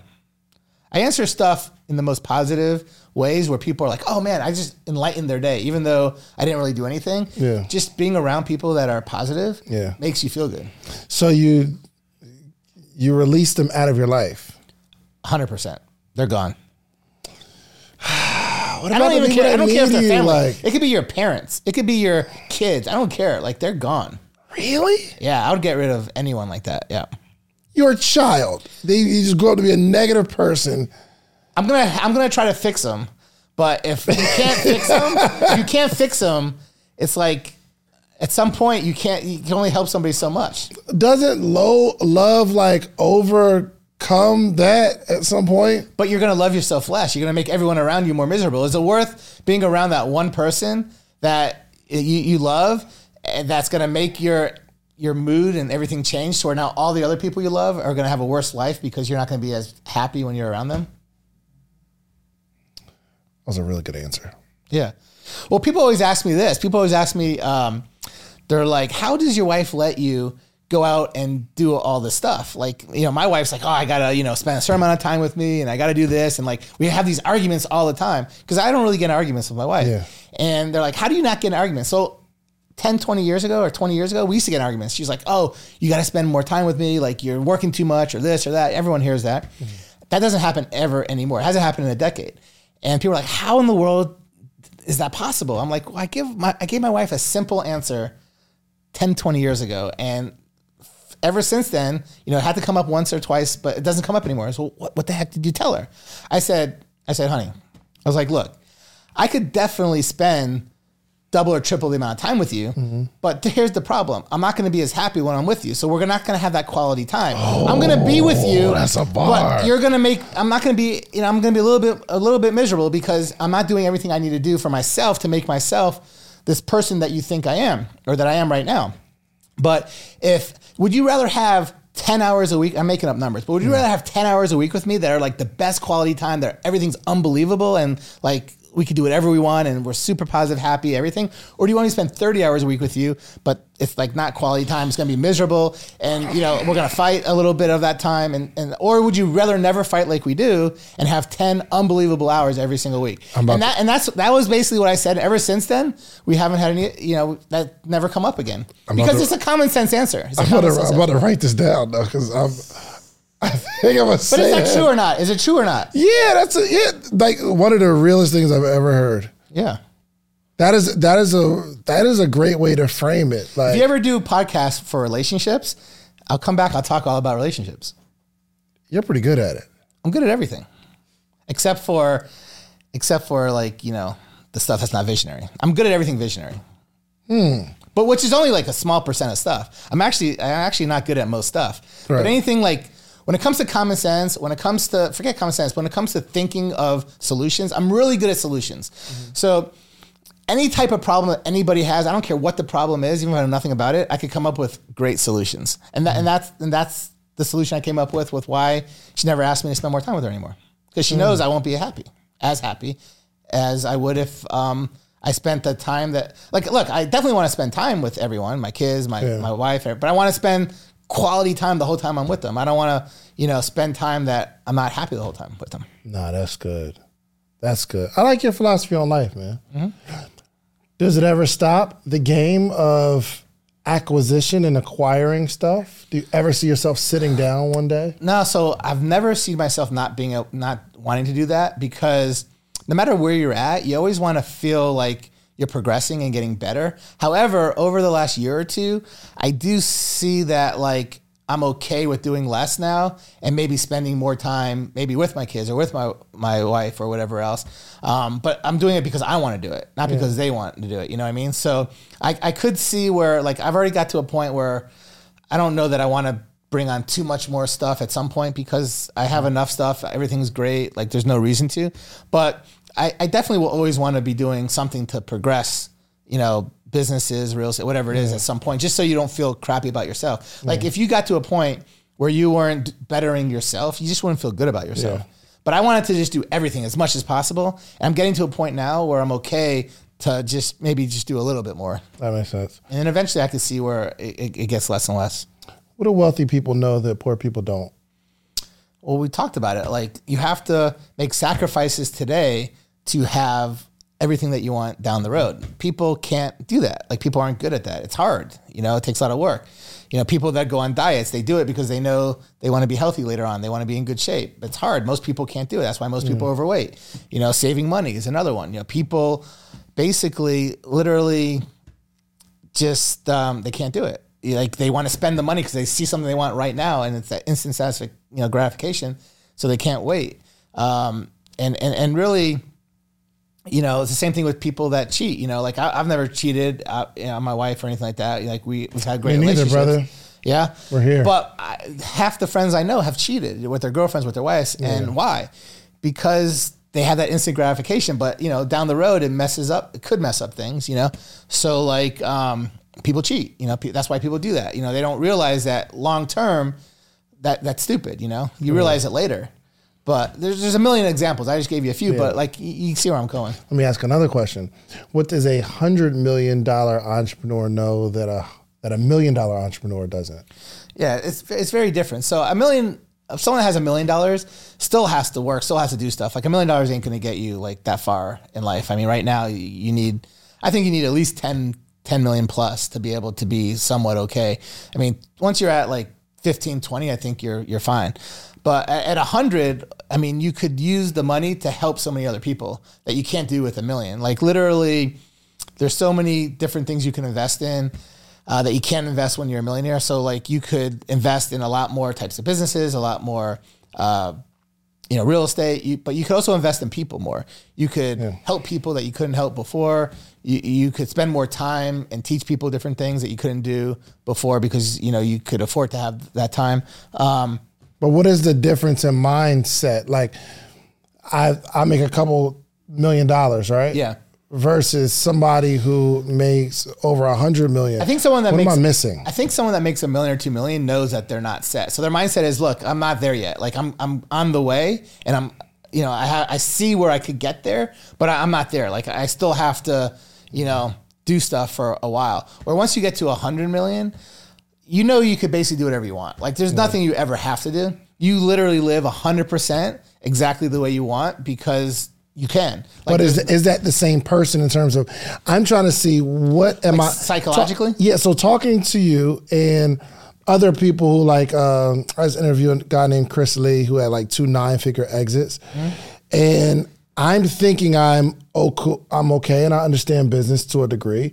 But even when I talk to you all, you just see it from a different perspective. So I'm trying to see if you understand what I'm missing in the way I see things, way I see the game. Yeah, I mean, once you get once you get to like a higher level and higher level and higher level, you could see all the stuff that other people can't see because you've you've been there. You know, you've been through all those things. So there, there's a lot of things that you can see. You can see what's more important, what's not as important. It's hard to see that until you've been there. I, I would say, but you know, um, So I'm doing the right things. It's just I have to go experience the rest of it. And yeah, yeah, you're definitely doing the right things. Uh, you know, and it's just a matter of just keep doing it until until you get there. And anyone that hits that million dollar mark could definitely get to the 10 million.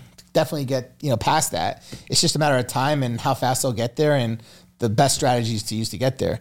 But um, most people don't even get to you know where they really they live in paycheck to paycheck, which is crazy. I don't understand. It's because they have no self control, like we talked about. living paycheck to paycheck is a result of lack of self A hundred percent. So let me tell you why I say that. Um, first off, ever since I was like a little kid, like 9, 10, 11 years old, I, I never had money, but like, you know, you'd get like a $5 birthday check or, you know, a dollar for losing a tooth or whatever it is. well, most kids would go out and spend it all. I always was like, look, I am going to save a percent of what I made. Doesn't matter what it is. So let's just pick 50%. So every single dollar I ever got, I put 50% aside and, and then spent the, the rest. Really? I always did a percentage. And then when I started making money, Every single money I made, I made a percent. So I don't care how much money you make or how little money you make. You could take 10%, 5%, 20%. Obviously, the more you make, you can make a higher percent. But don't live above your means. Again, people get a nicer apartment than they need to or a nicer house than they need to. It's because, again, they it makes them happy today. But is that going to make them happy 10, 20 years from now when they don't save as much as they can? So I think anyone, even someone that makes minimum wage, could save some amount of money. And even if it's 5% of what they make, like there's always some amount of money that you're using for something that you don't have to use it for. And um, the reason why it's good, not just because you're saving money and you're making money and you're having that money later, but more important than that is it builds the best habit you can have, which is self control. And that's, gonna that's gonna change your life with money, but it's gonna change your life with anything else you need self control with, whether it's eating, you know, sugar, uh, whether it's All right, bro. I'm a, but but, liter- but literally I won't eat the fruit snacks, bro. some of the people that I had long talks with about, you know, they wanted to be, you know, more successful and make more money. Um, a lot of, some of them were really overweight and I was really overweight at, at, at one point. I'm still overweight, but not as bad as I was. And I said, look, if you could get from 300 pounds to 200 pounds and you can do that, bro, like that is harder than making a million dollars. If you could do that, you could do anything. And and I showed people how to do it, and it's all about self control. And once you are able to to do that, you can do anything. So it's all about habits and learning how to sacrifice your instant gratification for da- gratification down the road. And I, I I've had a lot of people lose, you know, crazy amounts of weight, or you know, be able to save small amounts, even though it didn't, in the scheme of things, the amount of money they were saving wasn't that good. But if you do mm-hmm. it for a year, two years, four years in a row, you're gonna build these habits that are gonna like make you crazy amounts of money down the road. Well said. Last question for you, man. What do you see yourself accomplishing or being at in the next five years? Um, and the only reason I'm asking that is because I want to be able to watch this interview five years from today and Yeah. say, Abraham said he was going to do that five years ago, and look, he did it. Yeah. So I've gotten to a point where I don't have like anything that I like trying to achieve anymore, uh, besides just living life and enjoying life. So, but honestly, I'm sure I'm going to have a lot more businesses. I'll have a lot bigger real estate portfolio. And in five years from now, my kids will be old enough to, you know, they'll be 20. In five years from now, they'll be 20, 19, and 17. So definitely the 20, 19 year old, you know, they'll be out of the house and, you know, have their own types of business or wherever they're working or whatever. Um, so I, I'd probably spend the next, you know, in the next five years, I would say making sure that they know where they want to do and help them get to where, where, where they want to be. Gotcha. And uh, that will probably be my big thing in five years from now, like seeing where they're at and helping them get to where, where they want to be. And I think that'd be really cool to see them be successful on their own without my help. Yeah. But you know, guide them, guide them there. But if they work at Burger King, you're cool. That's cool. Yeah, for sure. That's what's up, man. They're smiling. I think I would. time. I would be. They I, have to be I- smiling the whole time they're working. If they're not smiling the whole time they're working, Right. then- If, if they're smiling the whole time they're working and enjoying it, yeah, Yeah, I, I think I would want. I think I would feel like, what did I do to? And again, there's nothing wrong with with you know the the the fast food industry or anything like that, but like, what did I do to not allow them to see bigger than that? You know what I mean? Like, it's not about the money, but you can accomplish more. You, know could I mean? accomplish more, but you know what? If somebody only wants to accomplish that and that and they're good with it, did they? uh, So who's who's who has a better life? Someone that has a hundred million dollars, but it's always fighting with their spouse, not happy, not, or someone that is working at Burger King and goes home, has a great home life, is happy. You know, who, who has a better life? Who's having a better Hmm. life? Who's more successful? Who has a more successful life? The Burger King employee, yeah, I would I would say. yeah. Yeah, like somebody like I don't know, like Kanye. I don't look at him as successful. He doesn't seem successful. He's got like some mental issues, but I mean, he's successful. I like Kanye. Yeah, but, but like a lot of it is because he uh, he's got some mental issues for sure. Yeah, he just doesn't seem happy. He doesn't seem happy, right? Some of it he probably needs to be on some medications he's not on. Yeah, he probably could get happy. But and maybe I'm coming from a different lens of It's true. yeah, I like Kanye. though. Kanye's a cool guy. I yeah. was- I, I think I'm coming from a lens of coming fault. from a small town. I remember not wanting much or even thinking that the world was bigger than this small town. Uh-huh. I just remember this is all that I wanted. What I wanted to do was to be cool with my friends. And that's what everybody wants at some point. But every single month, every single year, what people want changed because they see stuff from a different perspective and they've hit what they needed to hit. Now they have a new goal. Like if you if your goals don't change every month, every six months, every year, every Yeah. few years, then that's strange because everybody I know it changes. Yeah, that's real, man. This was a good conversation, man. I'm glad. Thank you for coming by. Yeah. thank you because you've expanded my vision. I I should have been thinking, how can I buy this whole little this little subdivision thing? Yeah, the whole block. yeah, Yeah, own Chamblee or Brookhaven, whatever this is. yeah. is it Chamblee, Chamblee yes. I got the uh, one little, I, yeah, like buying the shopping center. I, I wouldn't have like if I saw one for sale. Yeah. I see, oh, I'd like to buy that. But you see who owns the rest of them. Yeah, because you know you make money off the other people, which gives you everything for free, which gives you a way to make and do more stuff. I'm going to the next level, man. Next time you see me, I'll be on the next level unless you see me tomorrow. All right. You know what I mean? I'm just going to try to hide from you for I'm the not gonna next come two visit you years. tomorrow. I'm going to hide from you for the next two years. Like I pop up like, hey, man, Yeah. I got a shopping center. Thank you so much, man. Um, please uh, let everybody know how they can get in touch with you and, uh, and then close us out with a word of wisdom. Yeah, so the way to get a hold of me, I I have a YouTube channel. It's Abraham Gray, G R A Y. Uh, I post tons of stuff all the time. Instagram's Abraham Gray Official. Uh, Facebook, I'm on all the time. But um, if you're in Atlanta, Sandy Springs, I'm always around. Come come to my office, hang out. We uh, I have people come by every week. We go through life. Sometimes it's real estate, sometimes it's business, but sometimes it's just problems in their life. Again, that's what I like to do. I like to solve problems. I love people giving me problems. Like the problems people like call me and, and, and not problems complaining, but problems that they're like, oh, how do I solve this? I love solving stuff. So yeah, but that's that's that's me. That's how to get a hold of me. There it is. Close out with a word of wisdom, man. Man, You a gave a whole bunch of words of wisdom, but Yeah, man, there was so much cool more. stuff. There's so much cool stuff here. I would just say, as we talked about, figure out what's going to make you happy, like in the long term, and figure out what you got to do today to get there. And don't do what's going to make you happy today.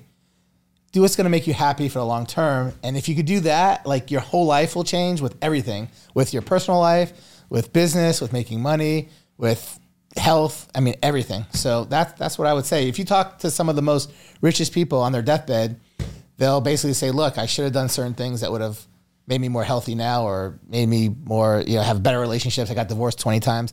I should have just done certain things, you know, back a long time ago. So so from them, learn and, and do those things today. Are the things you're doing today going to be beneficial for you down the road? Well said, man. Thank you so much for stopping by the Social Proof Podcast. Um, do yourself a favor, you all. Follow Abram. Just check check out all the stuff that he got going on, man. Just follow his journey. If you watch this interview, send him a random DM. Anything that you learned, And my anything cash that- app, my cash app, it, no, Send him a cash app. oh, but yes, man. Um, make sure you follow him, and also do yourself a favor. Go get you some social proof, meaning go build something and build it really, really big. But come back to your community and teach them how you did it. It's the only way our community grows. All right, we're out of here. Like, subscribe, peace. If you like the video that you just watched, click this one. You're gonna like this one, maybe even more. Click it right now. Enjoy all your favorite sports like never before at BetMGM. Sign up using code Buckeye and receive up to $1,500 back in bonus bets if you don't win your first bet. When you register with BetMGM, you'll get instant access to a variety of parlay selection features, live betting options, and the best daily promotions in the business. And with BetMGM at your fingertips, every play and every game matters more than ever. Place your money line prop, or parlay bets with the king of sportsbooks today. Sign up using code Buckeye and receive up to $1,500 back in bonus bets if you don't win your first bet. BetMGM and GameSense remind you to play responsibly. 21 plus and present in Ohio, subject to eligibility requirements. Rewards are non-withdrawable bonus bets that expire in seven days. Gambling problem? Call 1-800-GAMBLER. In partnership with MGM Northfield Park.